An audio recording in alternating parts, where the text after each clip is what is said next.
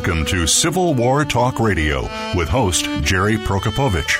Our program covers all aspects of Civil War history, from the battlefields to the home fronts, and features guest experts, plus insight from your host as they discuss the most critical period in American history. Now, here is your host, Jerry Prokopowicz. This is Jerry Prokopowicz with Civil War Talk Radio. Most weeks in Civil War Talk Radio, we look behind the curtain of Civil War scholarship, talking with authors about how they write their books and where they do their research.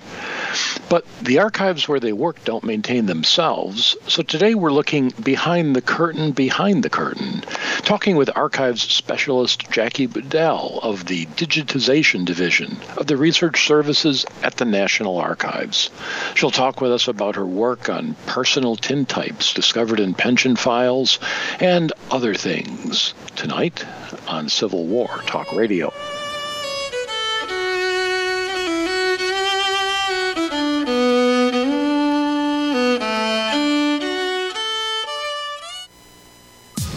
Streaming live. The leader in Internet talk radio. VoiceAmerica.com. Voice America programs are now available on your favorite connected device, including Amazon, Alexa, and Google Home. Through streams with Apple Podcasts, TuneIn, and iHeartRadio, listening to your favorite show is as easy as saying the show name followed by the word podcast. Hey, Alexa play Finding Your Frequency podcast. If that doesn't work, try adding on TuneIn or on iHeartRadio or on Apple Podcasts. The Internet's number one talk station. Number one talk station. VoiceAmerica.com.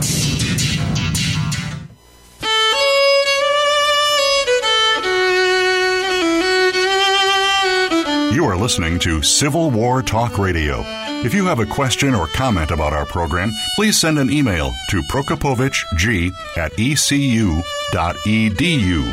That's P R O K O P O W I C Z G at ecu.edu. Now, back to Civil War Talk Radio. Welcome to Civil War Talk Radio. I'm Jerry Prokopowicz, coming to you, as is often the case, from the third floor of the Brewster Building on the campus of East Carolina University in Greenville, North Carolina. But as always, speaking only for myself, not representing the university or the university system or anybody, not the history department, no one, just me. Uh, but unlike most weeks, uh, this week our guest uh, actually will be speaking not just for herself, but for the National Archives and Records Administration, NARA. Uh, I think that might be a first to have someone with some sort of authorization here on the show. Um, we'll see how much trouble we can we can generate out of that. Uh, it has uh, I'm, I'm pausing as I talk to you because Skype has rolled out a new beta screen tonight, or at least since last week's show. And instead of the screen I normally see on, on my monitor that tells me when we're approaching a break, I get messages from uh, the engineers at, uh, at Voice America. Uh, and uh, tonight, uh, the, the screen is a different color and a different design. It's, Skype is doing that testing, and it uh, it's like when Sports Illustrated used to change their masthead every couple years or so, they would change the the typeface or something, and you'd get a bunch of angry letters from people. Oh, I liked it the old way, and a week later, you'd have forgotten it was ever different. Uh, so I'm I'm right now shaking my fist at the new screen, and next week I will have forgotten it was ever anything else. Uh, I hope I will have forgotten about last week in sports here at ECU. It was dismal. The baseball team lost all three games on their opening weekend. Star pitcher is still suspended for an undisclosed reason. Uh, basketball team lost on a buzzer beater on Sunday. Uh, it was just all grim. On a more positive note, I was happy to see the United States women's national team and the U.S. Soccer Association reached agreements this past week on uh, working conditions and equal pay. Considering that the women have won the World Cup four times and Olympic gold four times, the men last reached the semis of the World Cup in, I believe, 1930. Uh, you'd think it'd be the men who'd be begging all along for equal pay uh, to reach the women's level, but it's been the other way for some reason.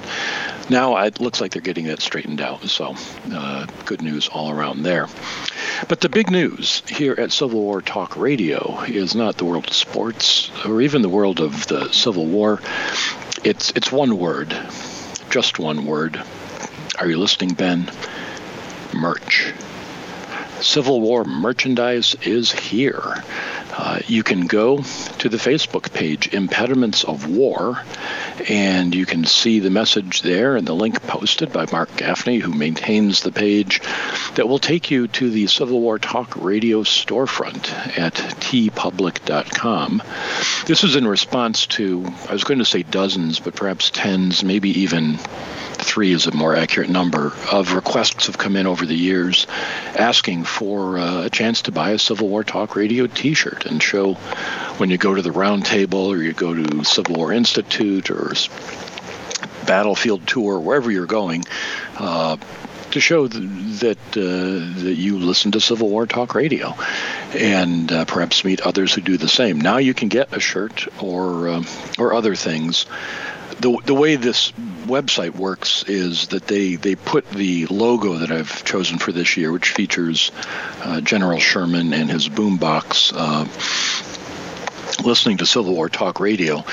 Uh, you you you see the logo, then you click on the side, and you can get uh, a whole bunch of different things: T-shirts, or long sleeve T-shirts, or hoodies, and so on. Uh, I choose which things they actually will manufacture. Uh, that is, you can get T-shirts, uh, but where there's a button for tank tops, you can click on that, but nothing will happen because no one listening to Civil War talk radio should be wearing a tank top. I think that's that's pretty self-evident.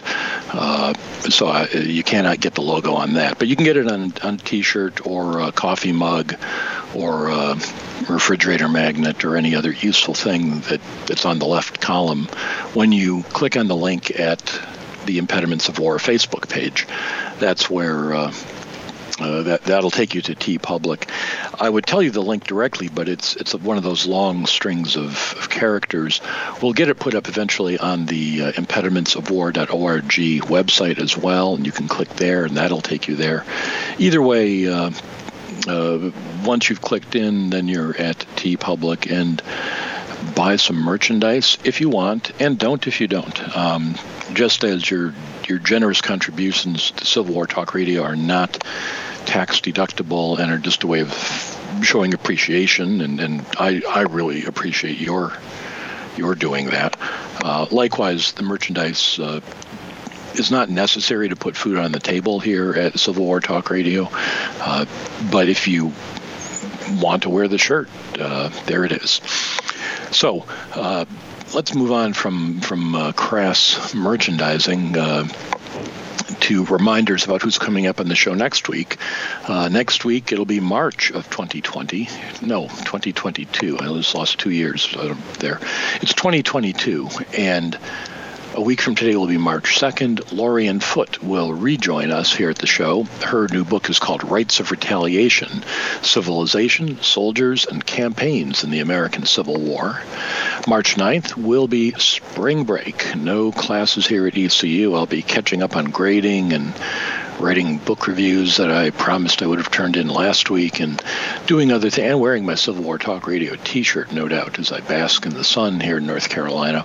You can do the same. But we'll come back on March 16th. Uh, Christopher Thrasher, author of Suffering in the Army of Tennessee, a social history of the Confederate Army of the Heartland, from the battles for Atlanta to the retreat from Nashville. It's a mouthful, but promises to be an excellent book. So lots coming up. Join us there. And join us tonight. You're already here as we talk with Jackie Budell of the National Archives and Records Administration, NARA, the National Archives for short. Uh, Jackie, welcome to the show. Yes, hello, Jerry. Thanks very much. I am very sorry, though, that I'm not here in a Civil War Talk Radio tank top because it's well. been very unusual 77 degrees in Washington, D.C. today. So wow. that might have come in handy. That would be the thing. If if tank tops were available, I would make exceptions for some people, I suppose. But um, the the standard body type that I model, and I have many listeners, I'm afraid, do the same. Just no, there there there should be a federal regulation about certain people in tank tops. Uh, but all right, uh, we'll go with the t-shirt next time. so so you are. Uh, you're in Washington. You're, you're. At first, I was trying to remember be, before we start, uh, well, let me say this: you're working for the National Archives. Uh, I have talked to people who worked for the federal government before on the show, and in some cases they've told me, "Don't say what I do. Uh, don't say anything, or I'll get in trouble." Um, you have taken time to get cleared. Your boss knows you're here. We're talking legitimately about your work at the National Archives. Uh, but it's a different world working for the federal government in history than it is for a university, I imagine. Yes, and my job is to support every citizen of the United States, no matter the reason they come to research at our building. And I'm I'm at the original building on Pennsylvania Avenue, though I have mm-hmm. worked before at the College Park facility as well. Um, right. But so yes, we, we are the, the ones to support every citizen, whether genealogist, historian, scholar, uh, curiosity seeker, well, let's talk about that for a moment. Um, one thing I remember in my visits to the National Archives many years ago in the pre internet era was how many people visiting there seemed to be uh, sort of freelance researchers that that if if I'm doing research and I'm living in uh, Arizona, I can't necessarily fly to DC for, for to look something up. You've got people who will do that uh, on, a, on, a, sort of freelance basis. The, the, you you co- contact them in mm-hmm. DC, they'll actually go in and do the research for you. So do you, do you get a lot of people doing other people's research? Yeah, we actually do. Um, well, authors sometimes, depending, will have a whole mm-hmm. team of researchers they send ahead of them. We support teams of researchers that support television programs, for example. Mm-hmm. Um, and and then there are those that are just, hey, I'm here in town, and so if you need a file and you need it quickly, they can kind of do that in a day.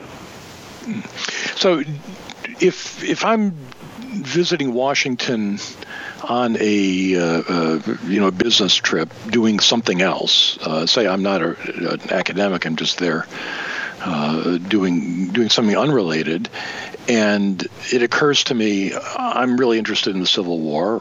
What if I decide to stop in the National Archives and to see what kind of stuff is there? This is a big enough question that I'm going to pause here and we'll take a break and come back and I want, and just ask you about what what the visitor needs to go through, what they can expect, and so on, what the routine is, what happens on your first visit there. We'll ask that question to our guest tonight, Jackie Budell, who is a archives specialist at the National Archives in Washington. I'm Jerry Prokopowicz. This is Civil War Talk Radio. Psych Up Live with host Dr. Suzanne Phillips offers a psychological perspective on coping with common and current life issues. This show addresses topics as varied as marital stress, insomnia, depression, raising teens, campus violence, and building self resilience. Listen in as Dr. Phillips and her guest experts share the latest in books, findings, and information that will inform and enhance your life journey. Psych Up Live is heard every Thursday at 2 p.m. Eastern Time, 11 a.m. Pacific Time on the Voice America Variety Channel. Today, many doctors prescribe basic pharmaceuticals to their patients who aren't feeling well or have various aches or pains. Is this the right course of action for all patients? We don't think so. Find out about healthy, natural ways to help you feel your best by tuning in to the CBD Ed Show with host Ed Cheney. Ed and his guests will explain full spectrum CBD using the whole hemp plant for good health and answer all of your questions about CBD and natural treatment in general. Listen Fridays at 11 a.m. Pacific Pacific Time, 2 p.m. Eastern on Voice America Variety. Streaming live, the leader in Internet talk radio, voiceamerica.com.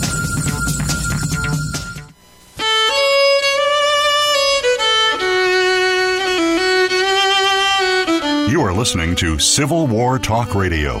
If you have a question or comment about our program, please send an email to prokopowiczg at ecu.edu. That's P R O K O P O W I C Z G at ecu.edu. Now, back to Civil War Talk Radio. And welcome back to Civil War Talk Radio. I'm Jerry Prokopowicz talking tonight with Jackie Budell of the National Archives and Records Administration. We were talking about uh, who goes to the National Archives uh, to look for Civil War material. And Jackie, my, my question is if I just drop into Washington, D.C., is it like a public library? Anyone can just walk through the door and sit down? Or do you need a reservation? Is there a security process? What goes on? Well, there is a security process for sure, being a federal mm-hmm. building. Um, but mm. so they will have you proceed through the magnetometers, which I think is pretty standard for any um, federal building. Um, but then you'll be greeted by a team of pretty experienced folks in the research room. And if you're interested in looking and handling original material, they will ask you to get what we have is just a plastic um, identification card, which is your official researcher card. Just mm. requires watching a short video, which kind of um, fills you in on some of the document handling guidelines for the material in our building. Um, and then we actually have a whole team of reference archivists. And so when you get beyond the initial line of kind of folks that are the Q&A folks, then you can sit down with an archivist with a very specific topic and they'll kind of direct you to the Army reference archivist or perhaps the Navy or civil records. And so we have different pull times throughout the day. And so as long as you have enough time between the time you arrive and the time you leave for us to get pulled material to the um, reading room, then you can go up to the second floor and the material will be delivered to you there. So it's um, it's always interesting when people say to me when they find out where I work that they feel like they're not allowed to handle that material, and it's exactly the opposite.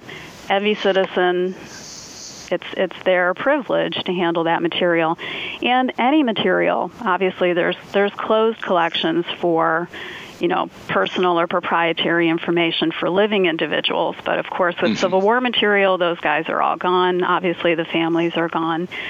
So you as a citizen can see any pension file, let's say, or Civil War service record um, for anybody. So, in some cases, you're actually handling, say, you know, morning reports from a, a regiment or, or uh, oh, a letter. absolutely.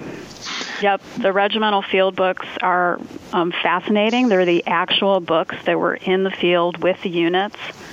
So they would contain the morning reports, the descriptive lists. Um, you can handle hospital records.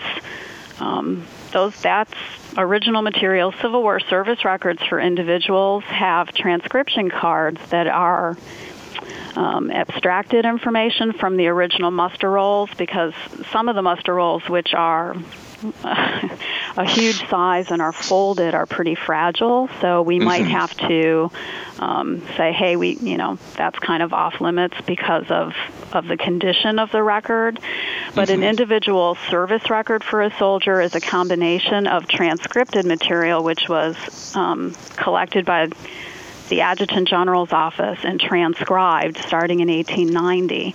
But it also includes what we call personal papers for most soldiers, and those are the actual original documents from the war. Wow, it's hard to express the the feeling uh, that, that, one gets, the the uh, associative value of, of touching something from 1863 and holding it in your hand. Um, when I worked in a museum, you know, we got to do that regularly. I'm just wondering, does it? Do you become jaded? Do you get? Do you get to the point where you say, "Oh, here's another spectacular rare record from 1863"? That's what I do every day. Well, I, you know, I believe there's there's always a reverence that the staff has in handling material, but uh-huh. you know, you are. Um, you kind of get comfortable with it over time, but we're never too comfortable, so we always make mm-hmm. sure that on a yearly basis everyone gets refresher training when it comes to document document handling. And we work really closely with a really brilliant team of conservators, and those are the the folks that actually guide us in making sure that we're handling everything safely. And in my case, since we're digitizing the records, we have to make sure that all the camera operators in particular have really good document handling skills. Because, of mm-hmm. course, your objective is to try and get an image of every single unique piece of information on that piece of paper. Um, and that's not always so easy with 19th no. century material because um, they're just overflowing with fasteners, which is one issue. Mm-hmm. Um, before the invention of the paperclip, you know, their favorite office supply was glue. so there's plenty, plenty of text that's been obscured by glue. So if you are dealing with a set of records that's not being prepared for digitization, you kind of have to do the best you can to see what you can. But the good thing about digitization is that we have a period where we're actually what we call prepping the record series. And so the conservators, which are assigned to a particular project that we're on, will take all of the documents that we flagged for issues like fasteners or glue, or probably the most prevalent issue are um, tears. Because mm-hmm. a lot of the material for its lifetime has lived in a tri-folded condition Mm-hmm. And just from being handled, of course, it's going to tear along all the weakened fold lines in a document. Mm-hmm. So we mend thousands of tears and, and, thousands of pages before we digitize it a camera to make sure that everything is readable. So the actual process of digitization is, is making the ability to access that information better. And of course, mm-hmm. we can retire material once it's digitized and keep it from being handled over and over again, um, just to preserve it for the future. But for so, the most part, there are billions of pieces of paper just in my building alone, and we've, mm-hmm. you know, digitized a fraction. Though our efforts in that regard are accelerating greatly because, of course, the whole world wants to be able to access the pandemic has shown us how mm-hmm. critically important it was for us to be able to make sure that we had digital collections available to everybody. So there's always this kind of um, balancing act every day between preservation and access. You want to give people access, but we, of course, have to make sure that the material will be there tomorrow for the next generation to access. I can certainly relate to that again from museum experience. That uh, my office is next to that of our, uh, uh our, our collection specialist, who was conservator mm-hmm. and and and uh, many, wore many hats. But if I had my way, all the stuff would be out all the time for researchers and uh, for interpretation and exhibition. And if she had her way, none of the stuff would be out any of the time. it would always be in a dark, uh, climate controlled box somewhere. And of course, we compromised and things got exhibited and things were used for research and other things got conserved. But but we had very different views of, of what would the priority was. So, so you must have that same constant. Where where do you fall on that spectrum between let's conserve everything and preserve everything and let's let's use and interpret and, and research everything. Well, it probably wouldn't surprise you if I told you I was right down the middle, um, and and also wouldn't surprise you if I told you it kind of depends on what it is. Mm-hmm. Um, I I mean, I look at it this way. I I kind I started in digitization in 2009. Oh, goes back a ways now.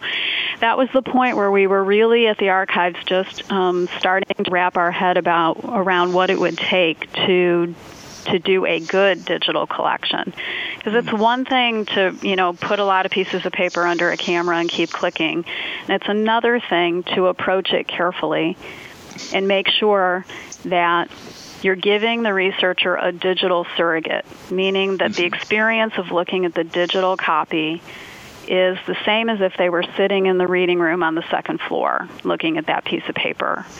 And so I found that most researchers just want to be able to see every unique sliver of information from that document or set of documents.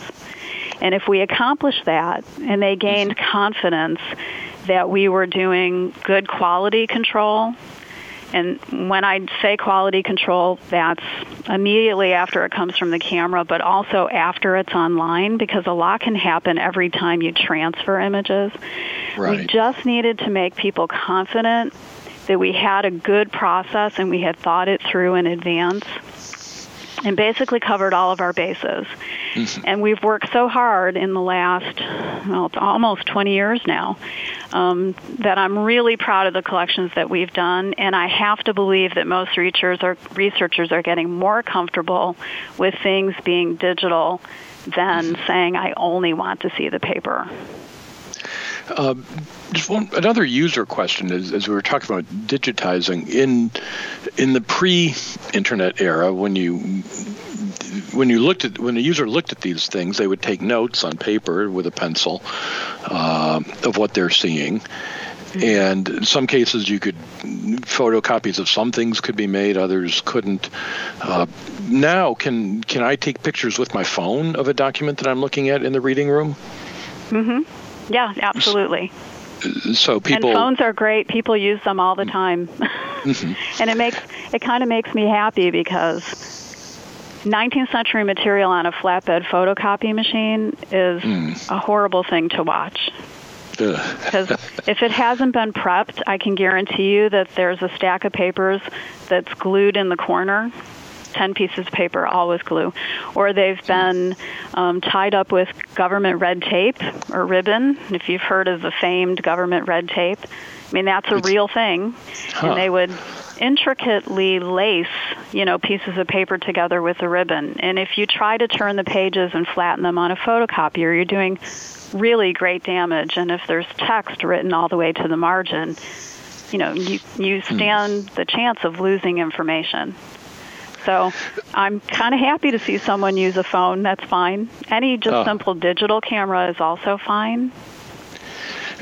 So let's talk about the things you're actually working with. In, in the introduction, I mentioned uh, pension records and tintypes. Uh, mm. d- this is something that you're specializing in now. Is that correct? Well, my day is kind of divided between what I call long-term digital projects, which you know we're we're digitizing every single file in one record series in sequential order, mm-hmm. and then we spend obviously some time doing special projects, and I would kind of define these as individual items or artifacts or things that come along that need special processing because I work in a in the what we call the processing field, if you will which is different than the research room. So the tintypes would fall into the special projects category. So as in pension files are usually where we find them. That's record group 15, which is the records of the Department of Veterans Affairs. In the old days, that was the Pension Bureau.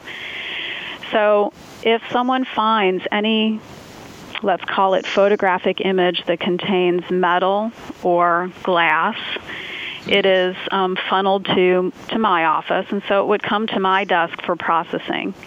And so, so what we've just re- there were actual metal or glass artifacts, uh, photographs in these, what I picture as folders of pension records? Mm-hmm. Well, a pension file, um, to use that example, comes in a big uh-huh. envelope. That's how it's uh-huh. filed. And so they're the working papers of the government.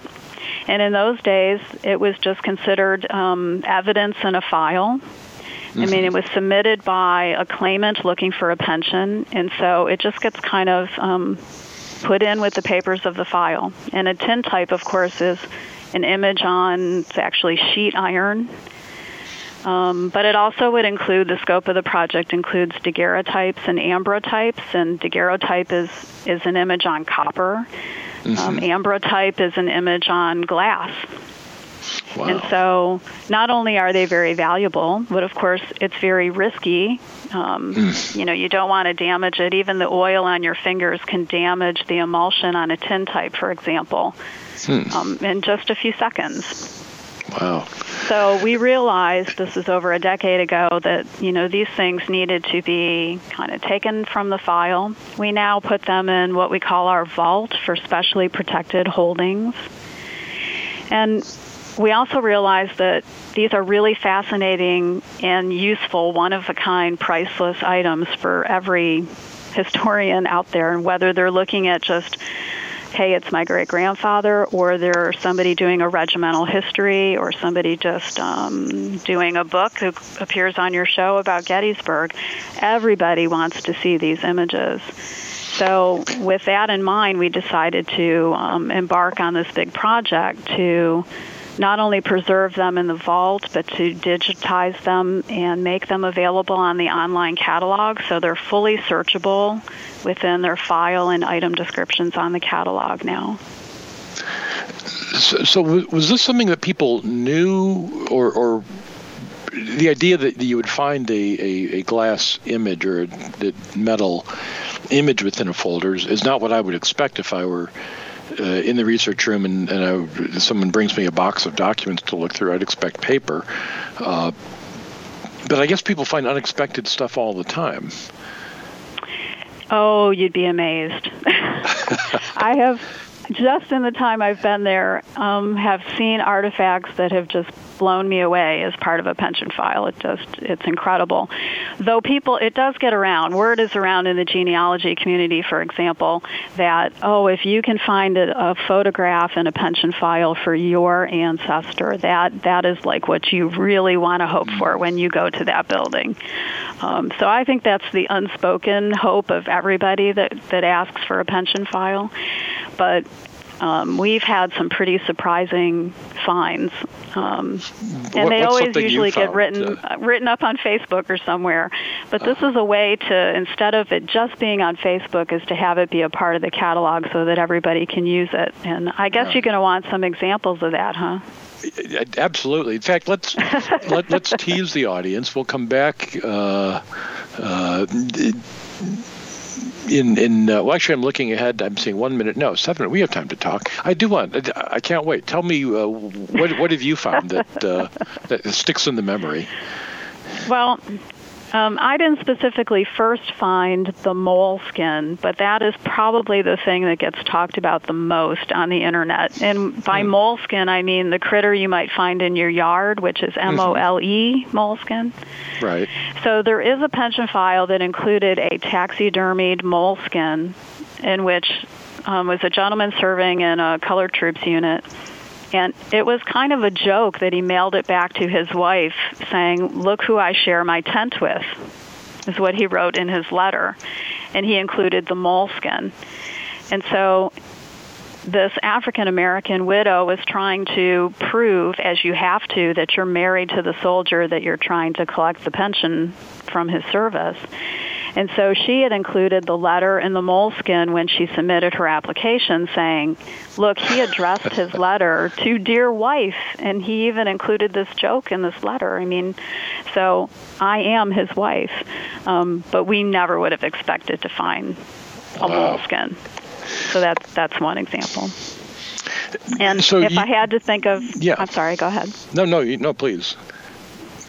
So the one there's one that that happened kind of on my watch later mm-hmm. on, and that was the case of. Um, a woman who her name was uh, Esther Springfield, and she had five kids when her husband died at Cold Harbor and I think he served with the 69th Pennsylvania.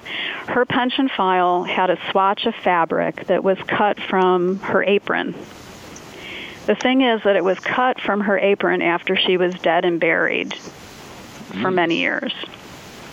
And it was this whole story. I mean, I just couldn't wait to get to the story in this file. She was collecting a pension for a good 20 years, and the pension office got a tip that there were unscrupulous pension agents working in the Philadelphia office, which is where Esther lived. So they had reason to believe that these agents were collecting Esther's money after she was dead. So they went mm-hmm. about interviewing her son and some neighbors and the people that she lived with. And it turns out that nobody had seen her since um, I think it was 1882, and she was living as a lodger with a woman named Sarah Jane McCloskey. I always remember the name.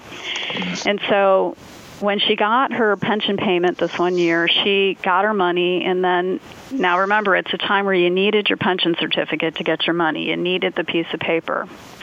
And she pawned her certificate, and she was known to buy alcohol with her money. So she told her neighbor that day she was walking to Jersey, and then she was never seen again. So all of the lodgers living at Mrs. McCloskey's house were reading the newspaper several days later. They find this article about a woman's body being pulled from the Delaware River, and they read the description and they know that it sounds just like Esther. But nobody goes to the morgue to identify her body, so they bury her in a pauper's grave in Potter's Field. So apparently, she really didn't keep touch with her children so she was really quickly forgotten until these pension agents started this investigation. And they wanted to prosecute these criminal agents for collecting Esther's money by basically taking her certificate and getting her money. So they retrieved the pension certificate, but they also needed to positively identify her corpse in order to have a case against these guys. Hmm. So in the pension file, there's a coroner's order to have her body exhumed from the grave. And attached to the order is this piece of fabric that was really cut from her corpse. And they took Sarah McCloskey to Potter's Field and they asked her to identify the fabric as being that that Esther was wearing the last day that they saw her when she disappeared. And Sarah said that yes, that was the apron she wore, so that they were able to stamp her file dead, and then they were able to prosecute those criminal agents. Wow, wow, that's like uh, CSI. Uh, pension fund. Civil War, uh, right? Uh, Civil War. Wow. so, I mean, unexpected things, I guess, happen all the time. Is if I look through enough pension records, will I eventually come across a previously unknown scrap of paper uh, granting clemency and signed by Abraham Lincoln to the soldier involved? Uh, is a Lincoln document hidden somewhere in there, do you think? There could be, because on my watch we found a Walt Whitman document that nobody knew about. Hmm. And I always thought, that'll never happen. It will never happen. And then, of course, one day it happened. So we found a Walt Whitman letter. Mm-hmm. He used to write for the soldiers, as you probably have talked about on mm-hmm. your show, as a volunteer in the hospitals. But as many times as he did that, there's not a lot of evidence that he did that as as a scribe. Right. And so when we came across a Walt Whitman letter, it was for a soldier from Clinton County, New York, and he signed the letter at the bottom, written by Walt Whitman, a friend. The letter was to uh, Nelson Jabot, the soldier's wife. And when we found it, we I knew right away I had to get it authenticated, so we got a Whitman mm-hmm. scholar to do that. But it turns out it is one of only three Whitman scribed letters that are known to survive the whole Civil War. Wow! It just and it, I had no idea. no idea. Amazing. It made news around the globe.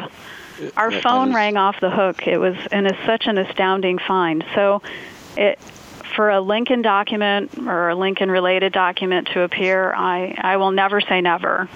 ever again. Well, that, that gives us all hope as we, as we do our research. We're going to take another short break and come back, talk more with our guest tonight, Jackie Budell of the National Archives and Records Administration, the National Archives in Washington, D.C.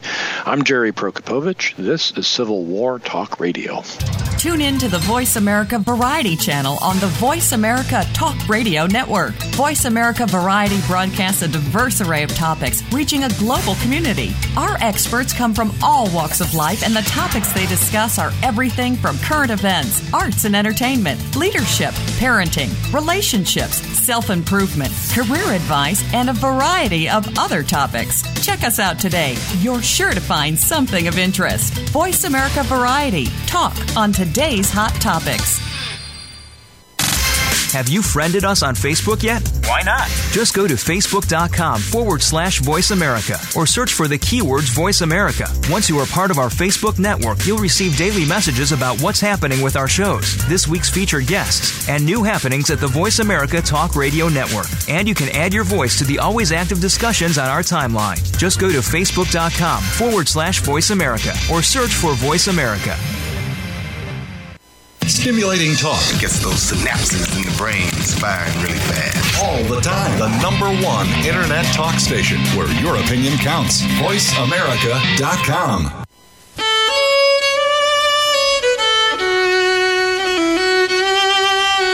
You are listening to Civil War Talk Radio. If you have a question or comment about our program, please send an email to prokopowiczg at ecu.edu. That's P R O K O P O W I C Z G at ecu.edu. Now, back to Civil War Talk Radio. And welcome back to Civil War Talk Radio. I'm Jerry Prokopowicz, talking tonight with Jackie Budell of the National Archives. We've been talking about the things that you find in pension records, the uh, the the envelopes full of evidence that were sent to the government to try to explain why a widow or uh, descendant deserved a, a veteran's pension after the Civil War, and uh, it turns out all kinds of things, uh, including you know, photographic images on glass, on metal, tintypes, amber types, daguerreotypes, all kinds of things are in these envelopes on occasion. And, and Jackie, you've been telling us stories about these. Uh, your work supports the the work that writers are doing, that researchers are doing, but you write some yourself. Uh, you've got a, a, series of blog posts about some of these very interesting things you find. Where can readers find that? I well, I do. I I um I think my interest in history was always born of of wanting to be a storyteller, and since every box in the archives is just packed with stories, I always said the world just needs more storytellers. So I'm really happy to be one of those storytellers, um, which kind of is an aside to all the work that has to happen during the day, but it is a really enjoyable part of what I do. And the blog that I've been writing for is called the Text Message Blog. And if anyone visits our archives.gov website and they just go to the top right hand corner and click on blogs, you will see a good 12 or 15 choices there. So the National Archives spans, of course, all of the presidential libraries are included in our system, and we span buildings coast to coast. So, depending on your interest, you can probably find a blog that will um, intrigue you. And so, hopefully, people will check that out. Um, the tintypes, in particular, um, I'm starting to uh, to write a whole series of those, hopefully.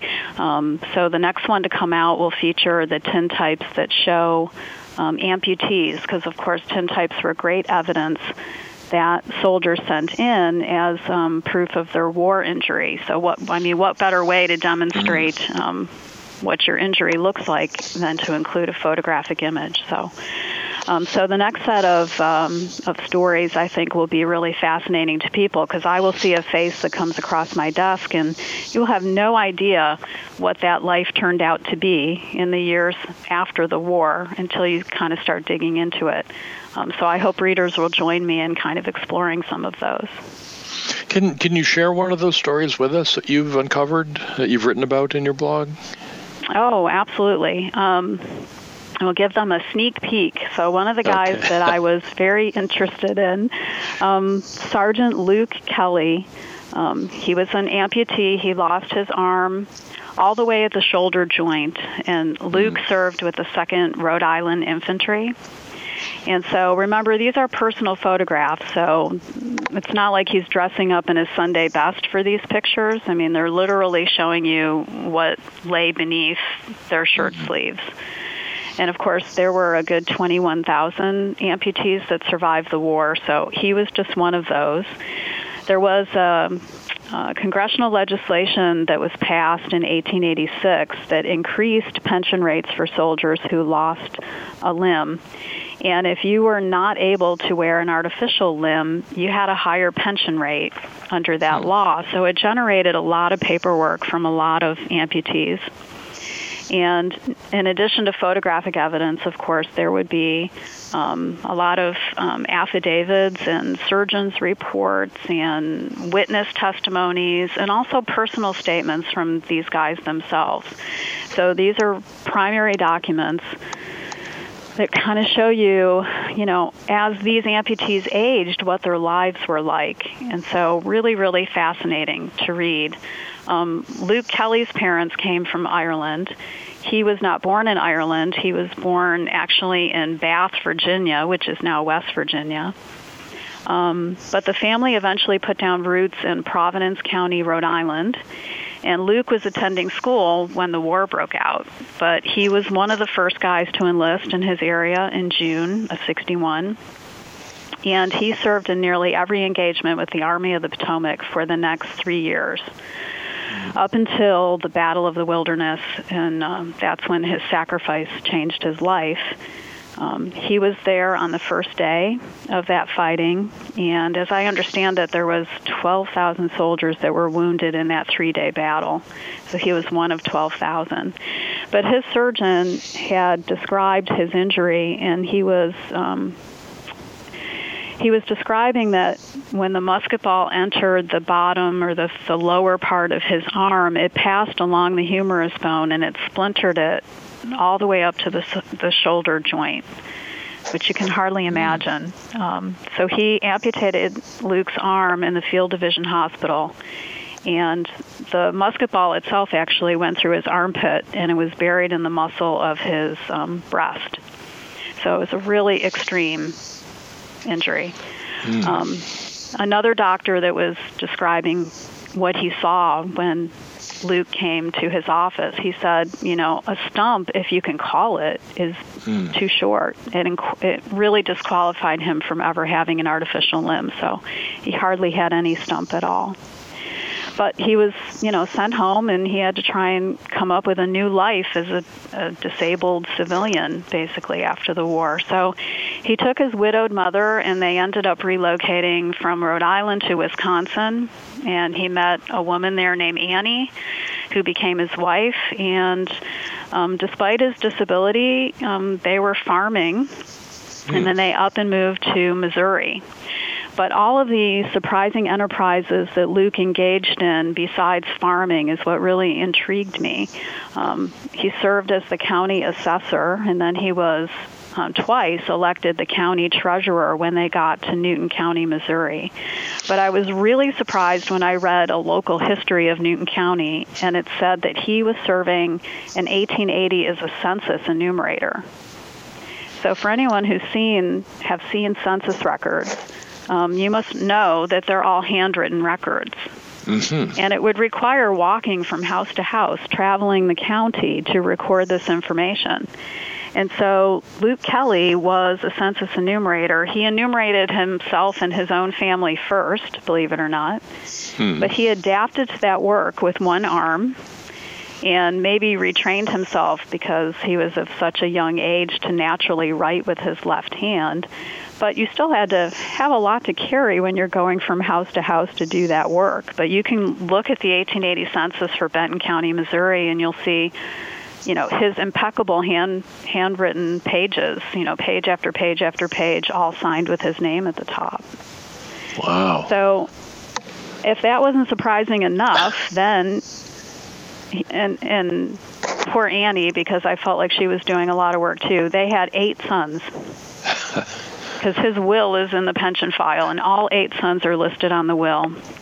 His last son was born in Washington, D.C. So it turns out that the next move that they make is to, is to the nation's capital. So the biggest surprise was then what came next. Hmm. So I have no idea why he chose to go there, except maybe he had a career opportunity. But what that turned out to be is he wanted to join the federal government workforce just like me. Mm-hmm. So he's appointed as what they call an assistant compiler. And the office that he's assigned to is the Rebellion Records Office of the War Department. So this office was responsible for publishing the 70 volumes of this very long title, right? The War of the Rebellion, a compilation of the official records of the Union and Confederate armies, which is 70 volumes about all the firsthand land warfare accounts of the war. And your listeners and, and certainly all of your guests are probably very familiar with this publication as simply called the OR. The OR, absolutely. The OR. And so, so Luke he, Kelly he helped to compile that. Helped to compile the OR, huh. which I found to be astounding as a researcher myself. Um, uh, brings full circle from being someone written about as participating in the wilderness and then exactly. surviving his wound and ending up writing about it. It, it really is amazing. Um, you mentioned working for the federal workforce. I have a lot of students here at East Carolina University who uh, study public history and are interested in uh, careers in history, not necessarily teaching. Uh, it, it's a a challenging field to get into uh, higher education, certainly. But a lot of them are interested in archival work. Uh, what was your story? How did you get to the National Archives? Well, I had um, I relocated to the area for my husband's work. Um, some, like I said, 20 years ago. So mm-hmm. my fir- I had an entry level job when I first came here at um, the College Park facility. Mm-hmm. So I joined the agency as a microfilm camera operator. I did have some photography background. Mm. And um, in that position, they gave us document handling, imaging training, and we learned about the records because, of course, we were just handling the records on a daily basis there um, as we microfilm them. Mm-hmm. And it was a really interesting place to work because you interacted with all the archivists who were directing the projects, and you also worked with all the conservators who were preparing the records for imaging. So I learned from every person along the way. And um, I learned a lot about project management, um, which kind of prompted my next move. I went to the Office of the Archivist in the United States and I served not under this current administration, but the previous archivist. And I was uh, a special assistant. And because I had spent a lifetime doing research and it was just a love of mine, many of my assignments um, were dependent on research and the records there. Because every time a visitor came by, we would try and um, to show them a personal connection to history and show them the importance of what we were doing there. And I always say if you can connect someone's personal history to the history, the big picture history, that you know you can finally get them to understand why why we do what we do. Exactly. Um, and the archivist um, eventually ended his time there, and um, I was able at that point to move back to a records unit. And so I started with the 19th century military records unit, who, like I said previously, was just beginning to kind of figure out how we approach this thing called digitization. And um, so I was really fortunate to be in on the ground floor and kind of put right. together some of the procedures for this. So if, if a young person today thinks that's what I want to do, I want to end up in Washington in National Archives in some area, what what what do they need to do now in terms of training, or what what do you look for? Did, do you see new people coming in, and how how are they prepared?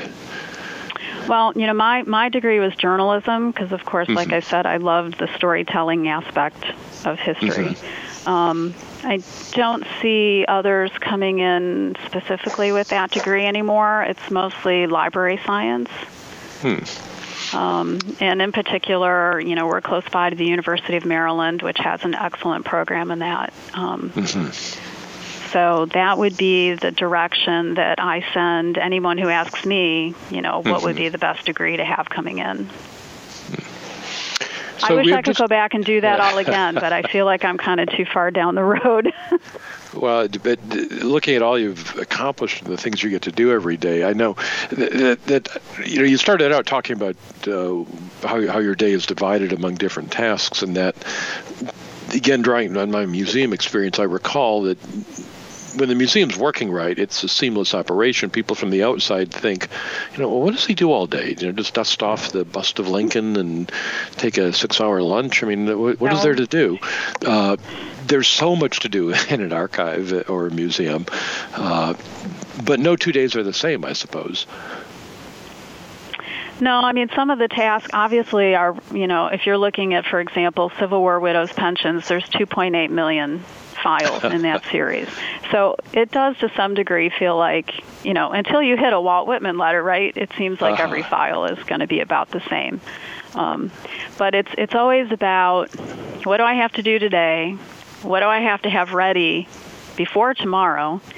And every every step in the workflow has to be kind of synced up because if one step lags behind, production can kind of stop dead in its tracks. Um, so to some degree, like that 500 page file that looks so intriguing, you know, you know if you read it, there's probably a great story there, but there are some times where you just have to uh, do the basics and keep mm-hmm. moving um, because uh, that's what services the researcher. So we keep our eye on the ball. Well, it, it, you do a wonderful job, and you and your colleagues and the National Archives are a priceless resource for everyone listening to the show, whether we work there ourselves or visit there ourselves or read the books that are produced by people using that research. Uh, so I thank you for being on the show tonight, but thank you for the work you're doing, especially. It's, it's really uh, uh, deeply appreciated, and uh, I look forward to getting a chance to get out there sometime and uh, and visiting with you in person again. But thanks for being well, yes, on the show we, tonight. we look forward to having you in D.C. sometime soon. Thank you so much for inviting us, and uh, hope we'll do it again sometime. And listeners, as always, thank you for listening to Civil War Talk Radio.